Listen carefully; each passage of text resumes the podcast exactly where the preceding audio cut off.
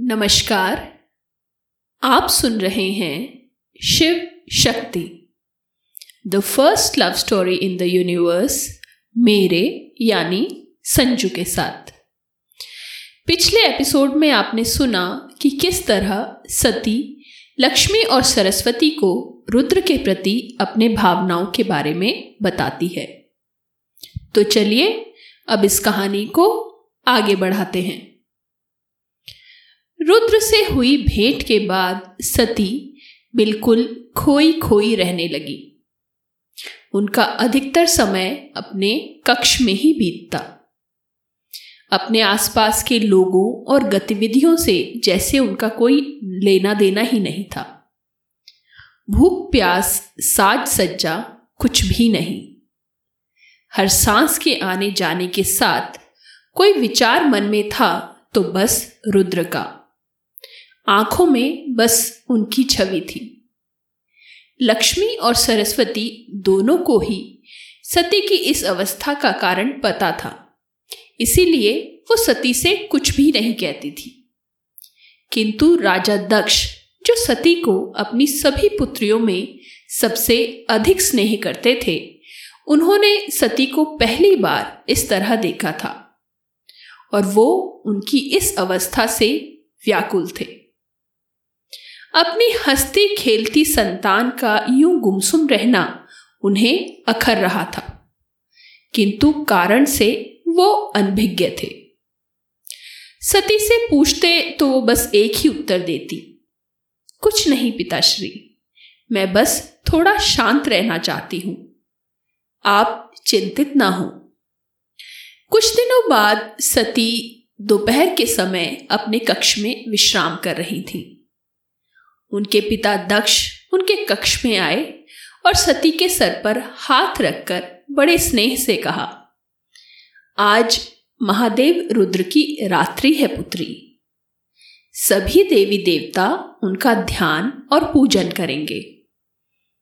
आपको आज रात हमारे साथ अवश्य जुड़ना चाहिए। यह सुनते ही सती के भीतर मानो उत्साह का संचार हो गया। रुद्र को फिर से देख पाने के विचार मात्र से उनका रोम रोम पुलकित तो हो उठा। अवश्य पिताजी, मैं अभी वस्त्र बदल कर आती हूँ, सती ने मुस्कुराते हुए कहा। यह माघ के अंधेरे पखवाड़े का चौदवा दिन था। रुद्र की रात, भोर से ही पूरे मेरु पर्वत पर एक अजीब सा सन्नाटा छाया हुआ था। देवी देवता तो क्या उनके वाहन और सभी जीव जंतु पूरी निष्ठा से उपवास कर रहे थे। यहाँ तक कि गंधर्वों और अप्सराओं ने भी दिव्य उद्यानों को त्याग दिया था और एकांत में चले गए थे, जहाँ अन्य त्योहारों पर धूमधाम और आमोद प्रमोद हँसी मज़ाक होता था और खाना पकाने तथा फूलों की सजावट की खुशबू से हवा महकती थी। वहीं यह दिवस केवल ध्यान का था। सब मौन धारण किए धीरे धीरे चल रहे थे। आँखें नीची थी और होठ बिना आवाज़ के रुद्र का नाम दोहराते हुए हिल रहे थे। सती ने एक साधारण पीली साड़ी पहनी और बिना किसी आभूषण और साज सज्जा के अपने पिताजी के साथ चल दी। वास्तव में रुद्र की रात्रि, तपस्या की रात्रि थी। सभी भौतिकता से परे। पूरा मेरु पर्वत गहन सन्नाटे में था। यहाँ तक कि दक्ष भी असामान्य रूप से मूक थे। रुद्र को वो निसंदेह पसंद नहीं करते थे, लेकिन उनसे भय ज़रूर खाते थे। वो चलते समय इधर उधर देखते हुए रुद्र का नाम ज़ोर ज़ोर से जपते जा रहे थे।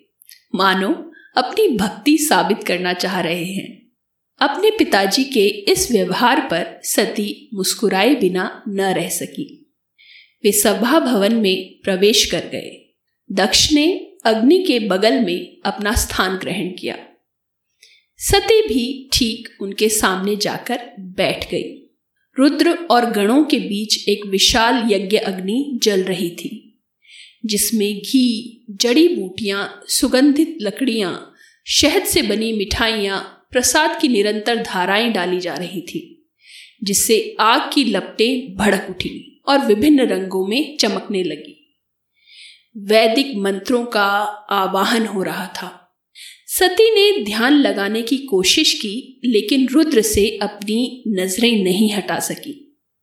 रुद्र बाघ की खाल से ढके हुए एक सुनहरे सिंहासन पर विराजमान थे। उनकी गर्दन के पीछे हरे रंग का भुजंग लिपटा हुआ था। उनके चरणों में राजसी नंदी बैठे थे, जो आधी झुकी आँखों से भीड़ को देख रहे थे। रुद्र की आँखें बंद थीं, उनका शरीर गतिहीन था।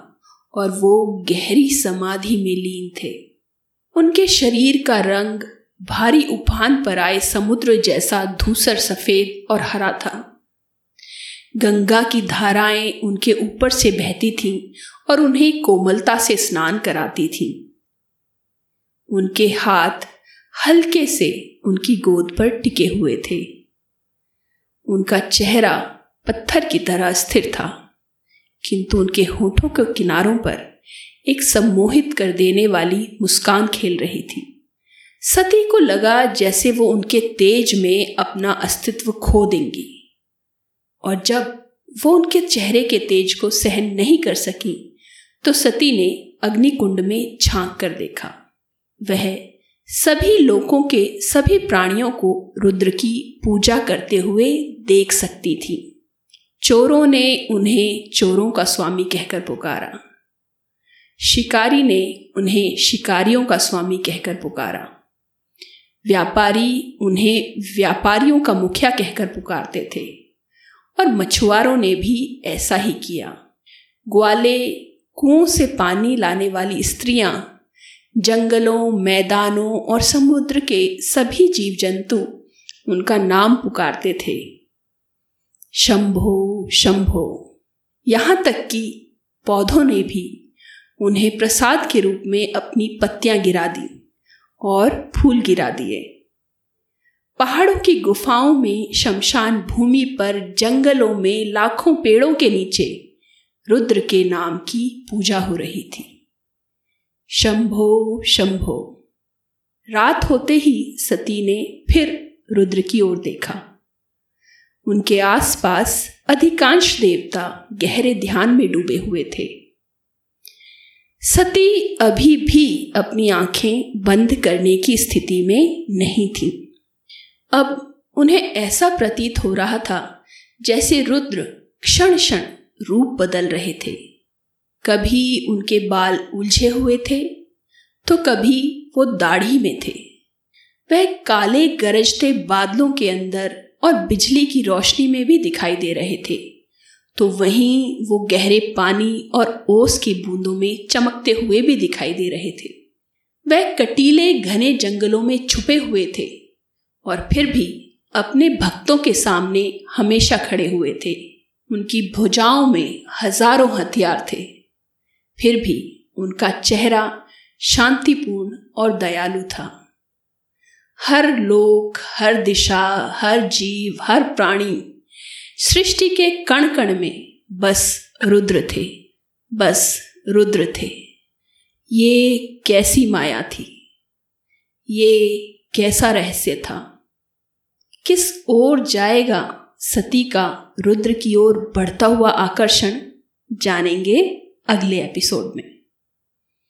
आप Shiv Shakti the first love story in the universe podcast को स्पॉटिफाई जियो सावन और गाना समेत सभी प्रमुख पॉडकास्ट प्लेटफॉर्म्स पर सुन सकते हैं। और आशा है, आप इसे फॉलो और सब्सक्राइब ज़रूर करेंगे।